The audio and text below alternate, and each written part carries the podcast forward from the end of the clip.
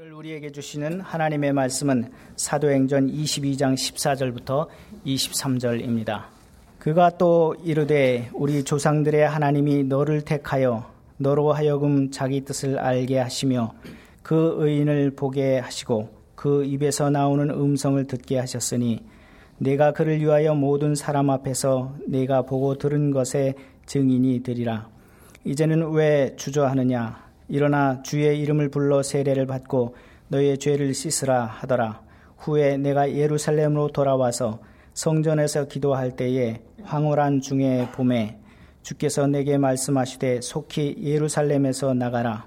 그들은 내가 내게 대하여 증언하는 말을 듣지 아니하리라 하시거늘 내 말하기를 내가 말하기를 주님 내가 주를 믿는 사람들을 가두고 또 각 회당에서 때리고 또 주의 증인 스테반이 피를 흘릴 때에 내가 곁에 서서 찬성하고 그 죽이는 사람들의 옷을 지킨 줄 그들도 아나이다. 나더러 또 이르시되 떠나가라 내가 너를 멀리 이방인에게로 보내리라 하셨느니라 이 말하는 것까지 그들이 듣다가 소리질러 이르되 이러한 자는 세상에서 없애 버리자 살려둘 자가 아니라 하여 떠들며 옷을 벗어 던지고 티끌을 공중에 날리니 아멘. 우리는 오늘로 3주째 두 쇠사슬에 결박당한 채 유대인들에게 폭행당하여 로마 군사들에 의해 안토니아 요새로 옮겨지던 바울이 방금 자신을 쳐 죽이려 하던 예루살렘 유대인들에게 행한 자기 변증을 듣고 있습니다. 교회를 짓밟던 폭도였던 자기에게 임한 주님의 구원, 그리고 자기 시력의 상실과 회복에 대해 먼저 밝힌 바울의 자기 변증은 오늘의 본문 14절로 이어지고 있습니다. 그가 또 이르되 우리 조상들의 하나님이 너를 택하여 너로 하여금 자기 뜻을 알게 하시며 그 의인을 보게 하시고 그 입에서 나오는 음성을 듣게 하셨나니 여기에서 그는 바울의 시력을 회복시켜주는 주님의 도구로 쓰임 받은 아나니아를 일컫습니다.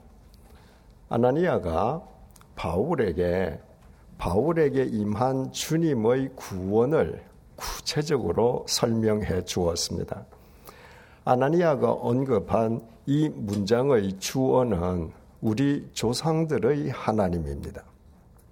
아나니아가 바울에게 일러준 하나님은 그동안 바울이 잘못 알아온 유태교와 예루살렘 성전 안에 유태인들이 가두어 두었던 유태인들의 그릇된 선민 의식이 빚어낸 하나님의 우상이 아니었습니다. 아나니아가 바울에게 일러준 하나님은 아브라함과 이삭과 야곱을 부르셨던 하나님, 온 우주 만물을 주관하시는 살아계신 하나님이셨습니다. 아나니아는 바울에게 그 살아계신 하나님께서 바울에게 베풀어 주신 구원의 은혜를 네 단어로 표현했습니다. 첫째는 하나님께서 바울을 택하여 주셨습니다. 바울이 먼저 하나님을 택한 것이 아니었습니다.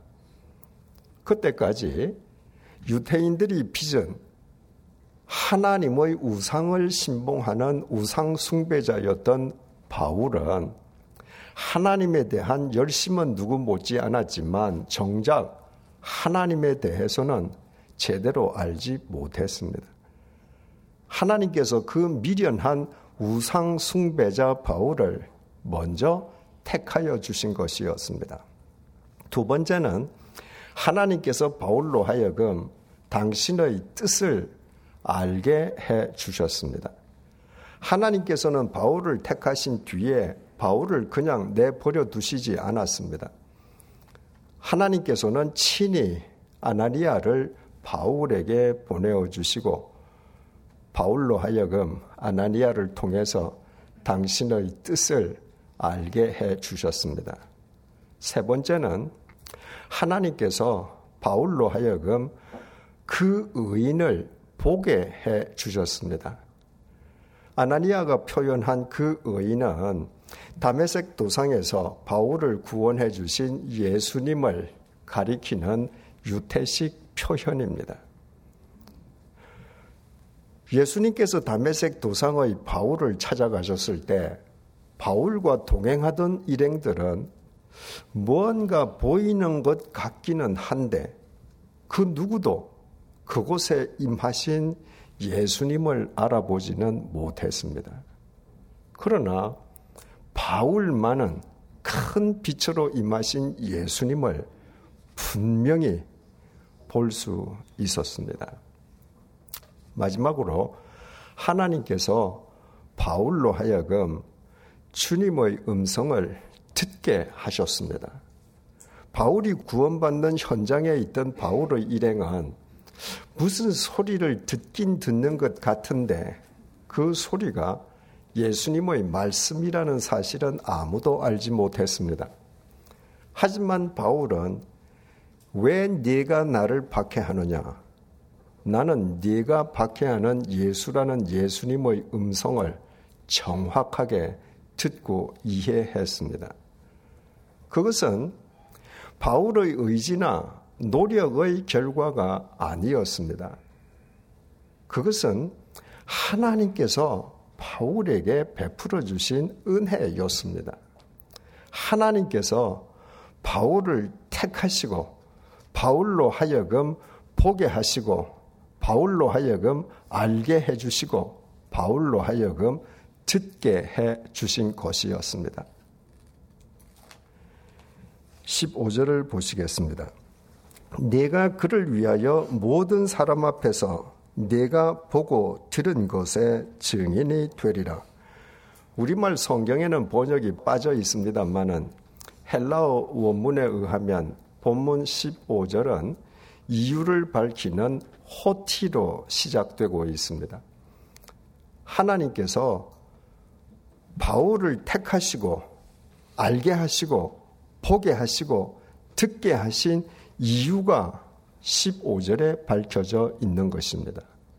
하나님께서 모든 사람 앞에서 바울을 당신의 증인으로 삼으시기 위함이었습니다.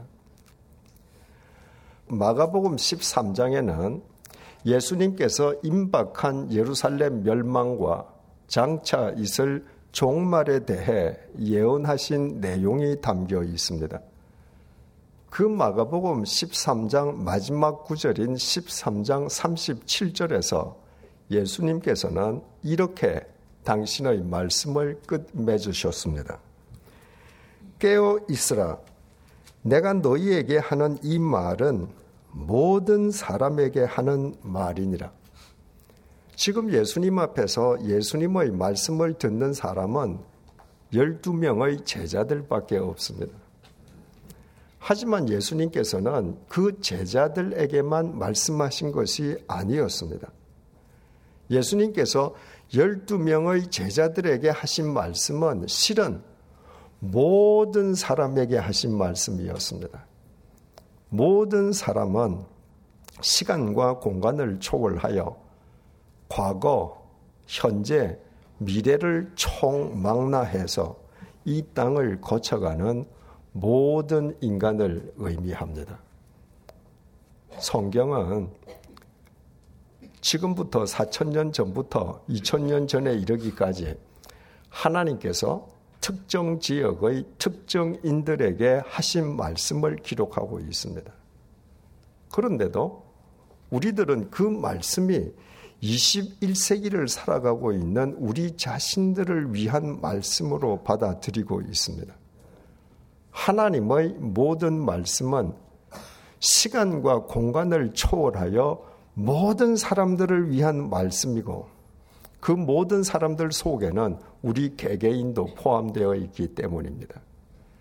이런 의미에서 아나니아가 바울에게 말했고 바울이 예루살렘의 유태인들에게 자기 변증을 위해 인용했던 본문 14절과 15절 말씀 역시 우리 자신을 위한 하나님의 말씀인 것입니다. 우리가 어떻게 구원받은 그리스도인으로 오늘 이곳에 이렇게 앉아 있을 수 있게 되었습니까? 우리의 노력이나 의지로 인함입니까? 우리가 먼저 하나님을 선택했습니까? 그렇지 않습니다. 하나님께서 당신의 은혜로 우리를 먼저 택하여 주시고 우리로 하여금 당신의 뜻을 알게 해 주시고 우리로 하여금 당신을 보게 해 주시고 우리로 하여금 당신의 말씀을 듣게 해 주셨기 때문입니다. 까닭인 즉 우리를 당신의 증인으로 삼으시기 위함입니다. 하나님께서는 아브라함이나 모세, 바울과 같은 위대한 신앙인의 하나님이신 것만은 아닙니다. 하나님께서는 우리 개개인의 하나님이시기도 합니다. 그러므로 우리 역시 우리를 택하시고 알게 하시고 보게 하시고 듣게 하신 하나님의 은혜와 도우심 속에서는 얼마든지 아브라함과 모세와 바울과 같은 하나님의 증인으로 살아갈 수 있습니다. 우리가 믿는 하나님께서는 시간과 공간을 초월해서 언제나 살아계신 하나님이시기 때문입니다. 아나니아가 바울에게 마지막으로 이렇게 명령했습니다. 16절입니다. 이제는 왜 주저하느냐? 일어나 주의 이름을 불러 세례를 받고 너의 죄를 씻으라 하더라. 하나님의 증인으로 부르심을 받은 바울에게 이제 남은 것은 주님의 이름으로 죄 씻음의 세례를 받는 것이었습니다. 바울에게 세례는 형식의 문제가 아니라 본질적 문제였습니다. 바울은 로마서 6장에서 세례를 주님과의 연합으로 정의했습니다. 우리의 죄값을 대신 치러 주시기 위해서 십자가의 제물로 돌아가신 주님의 죽음과 연합해서 우리의 옛 사람이 죽고 죽음을 깨뜨리고 부활하신 주님과 연합해서 새 생명으로 거듭나는 것이 세례입니다. 한마디로 말해서 세례는 주님의 은혜로 새로운 삶을 살게 된 우리가 우리의 삶으로 하나님의 증인으로 살아가기 시작하는 첫 번째 관문입니다. 그래서 바울은 아나니아의 명령에 따라 그 즉석에서 세례를 받았습니다. 세상의 법정에서 증인은 오직 말로만 증언하지만 하나님의 증인은 삶으로 증언해야 하기 때문입니다.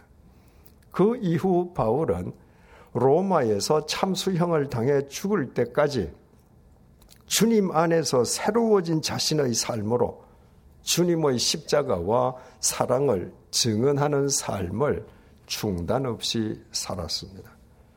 만약에 바울이 말로만 입으로만 증언하려 했다면 바울의 말이 하나님의 말씀으로 성경에 기록되기는 커녕 이미 2000년 전 허공 속에서 그의 말은 잠시 공기를 진동시키고는 이내 사라져 버리고 말았을 것입니다. 자신을 쳐 죽이려는 예루살렘의 유태인들을 위한 바울의 자기 변정은 17절에서 21절 말씀으로 연결됩니다. 후에 내가 예루살렘으로 돌아와서 성전에서 기도할 때에 황홀한 중에 봄에 주께서 내게 말씀하시되 속히 예루살렘에서 나가라.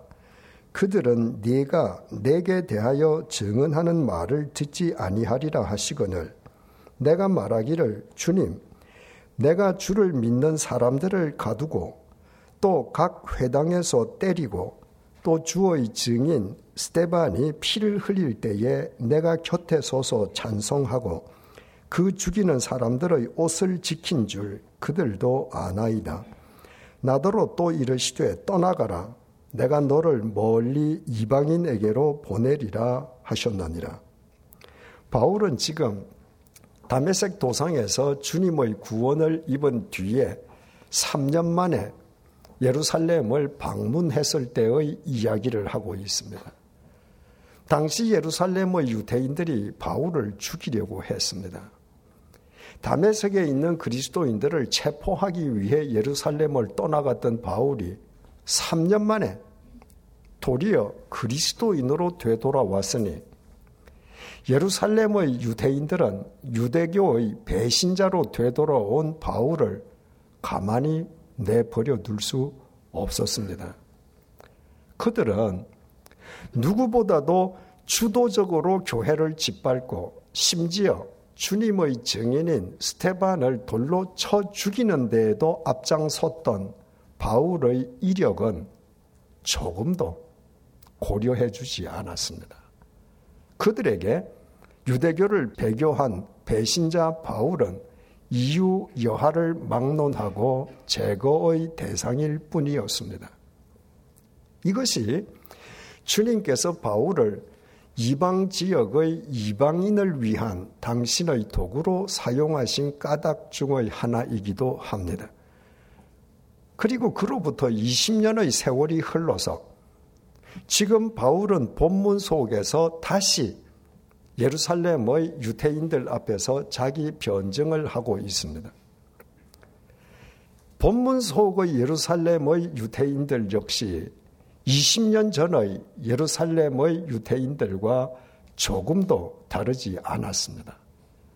바울의 자기 변증을 듣고 있던 예루살렘의 유태인들은 바울이 이방 선교의 정당성에 대해서 언급하자 소리 소리 지르면서 바울의 자기 변증을 가로막고 나섰습니다.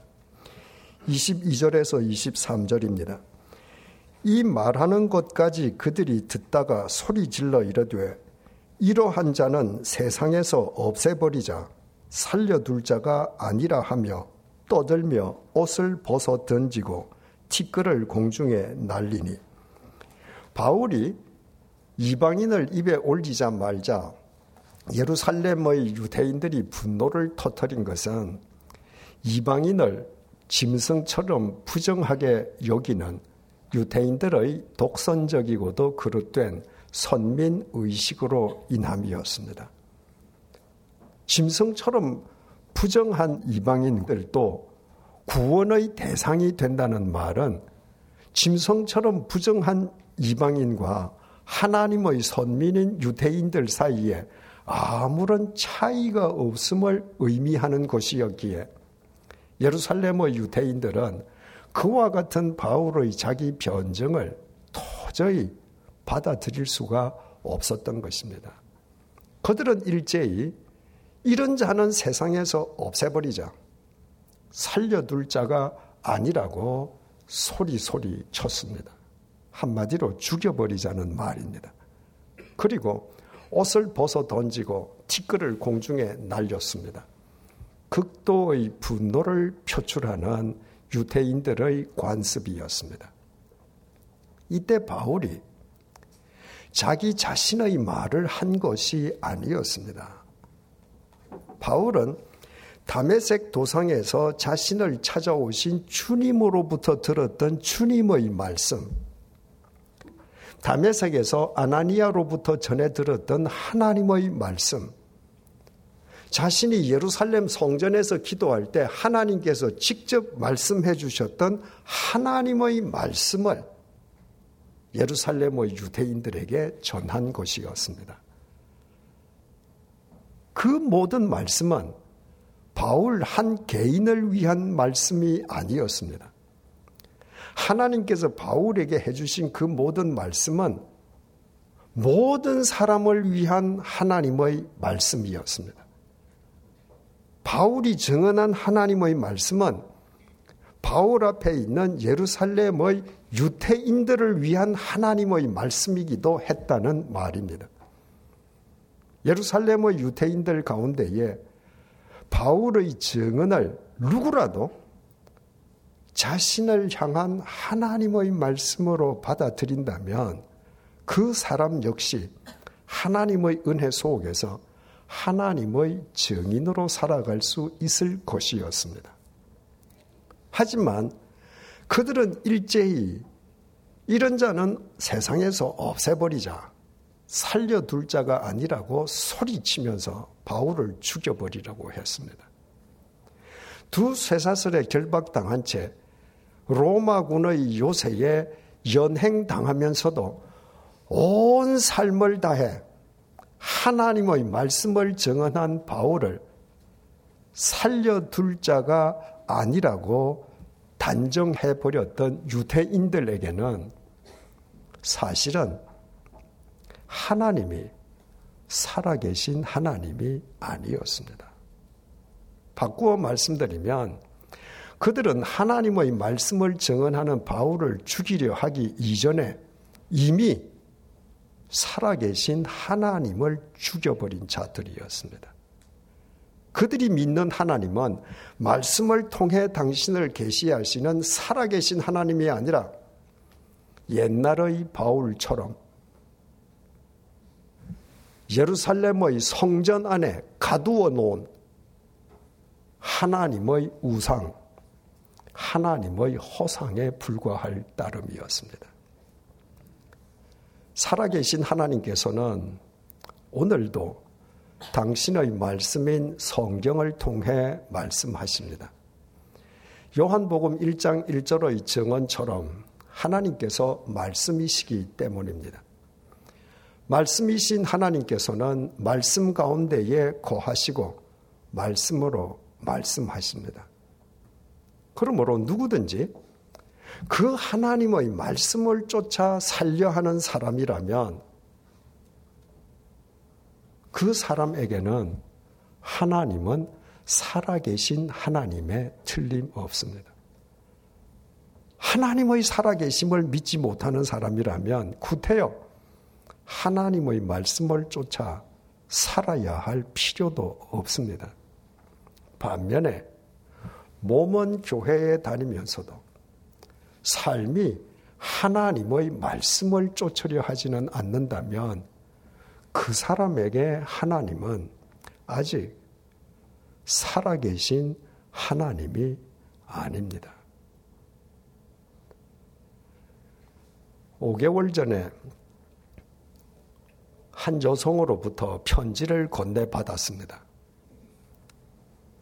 편지에는 우리 교회 모 부서에서 봉사하는 자신의 남편이 여성 교우와 바람이 나서 가장의 의무를 다하지 않는다는 하소연이 담겨 있었습니다.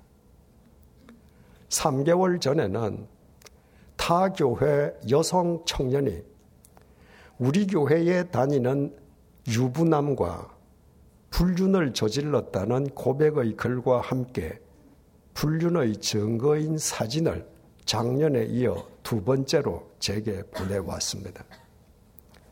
3주 전에는 타 교회 여성 교우님으로부터 외도로 가정을 파탄낼 뻔한 자신의 젊은 아들을 위해 기도해 달라는 편지를 받았습니다. 그분의 아들이 우리 교회 교인입니다. 작년까지만 해도 타 교회 교인들로부터 함께 신앙생활하는 배우자의 불륜에 대한 하소연이나 상담을 요청하는 편지를 받아왔었는데 우리 교회 교인이 많아지면서 올해에 접어들면서부터는 우리 교회 교인들의 불륜이나 탈선 행위가 제게 전해지고 있습니다. 그러나 제게 전해지고 있는 사례들은 실제로는 빙산의 일각에 불과할 것이라는 생각이 듭니다. 참으로 고통스럽고도 안타까운 일이 아닐 수 없습니다. 100주년 기념교회 담임 목사로서 제가 여러분들에게 질문합니다. 성경 어디에 불륜을 저질러도 좋다는 하나님의 말씀이 있습니까?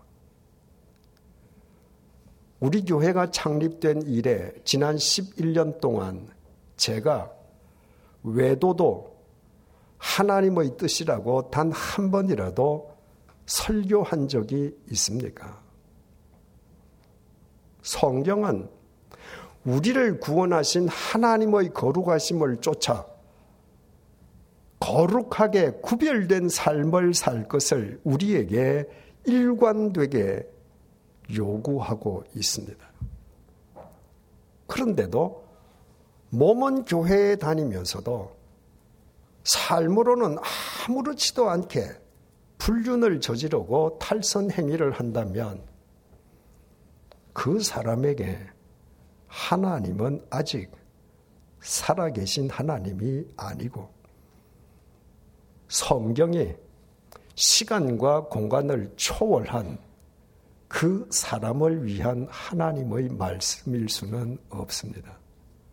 그렇지 않고서야 어떻게 자신의 삶으로 하나님의 말씀을 그렇게 짓밟을 수 있겠습니까? 그런 사람은 하나님의 말씀을 증언하는 바울을 살려둘 자가 아니라고 부정함으로써 결과적으로 하나님의 살아계심을 부정했던 본문 속의 어리석은 유태인들과 아무런 차이가 있을 수 없습니다. 그런가 하면 지난달 스승의 날에 한 청년으로부터 받은 편지에는 깊은 감동이 있었습니다.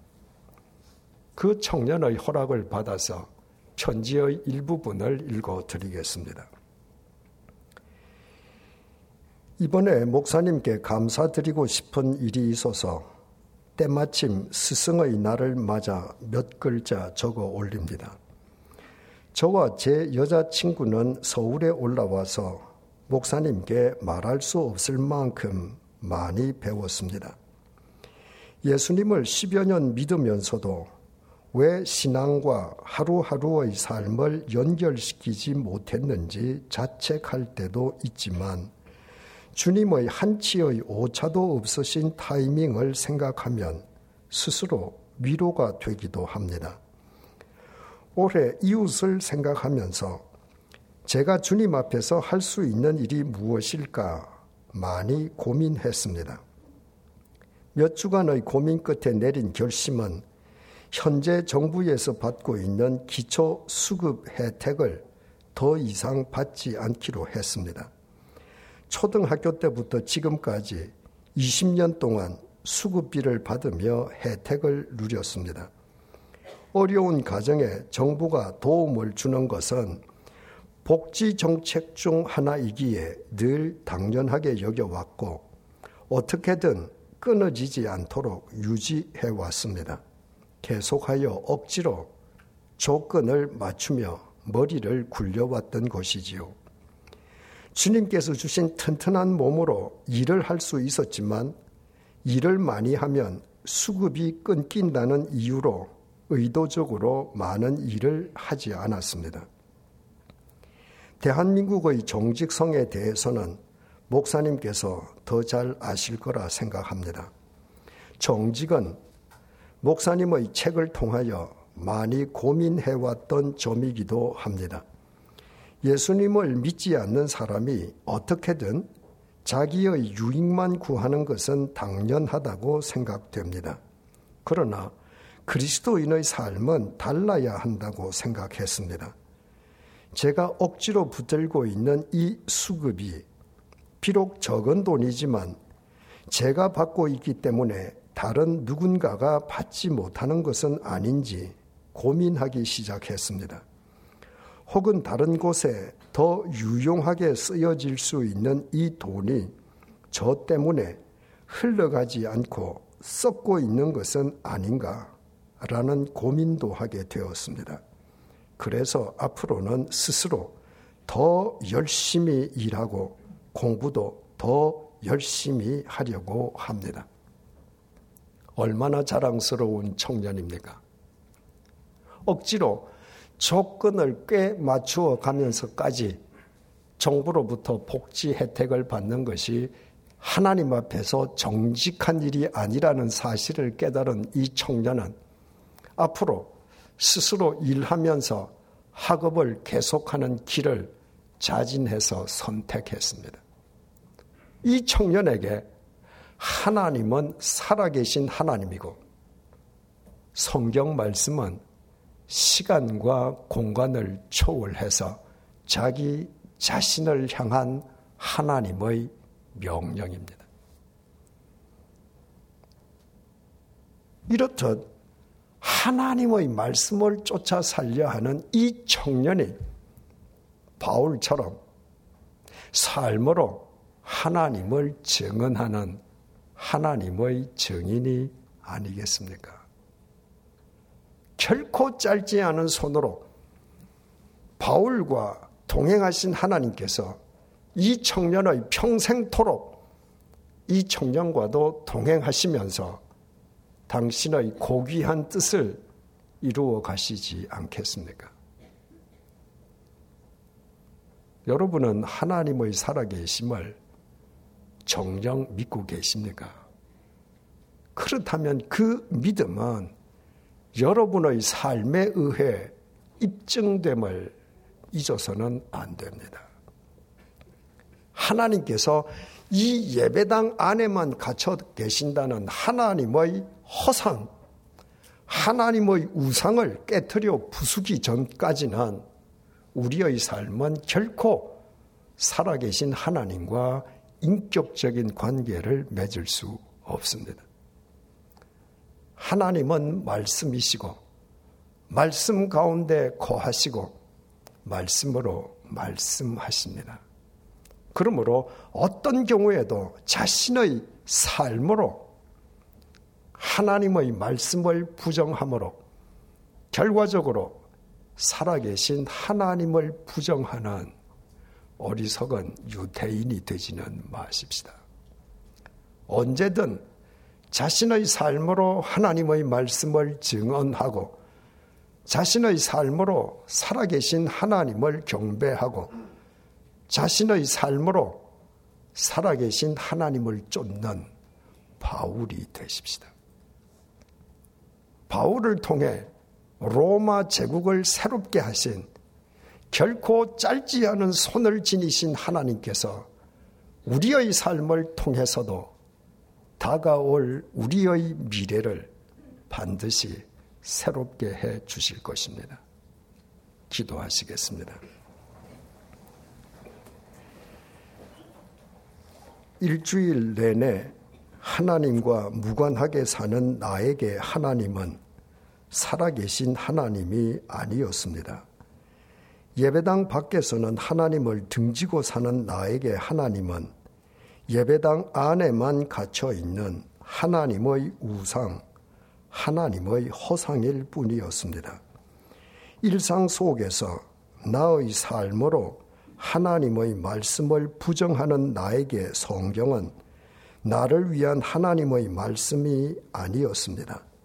그래서 나는 하나님의 말씀을 증언하는 바울을 살려둘 자가 아니라고 단정하므로 살아계신 하나님을 부정한 예루살렘의 유대인들과 아무 차이가 없었습니다.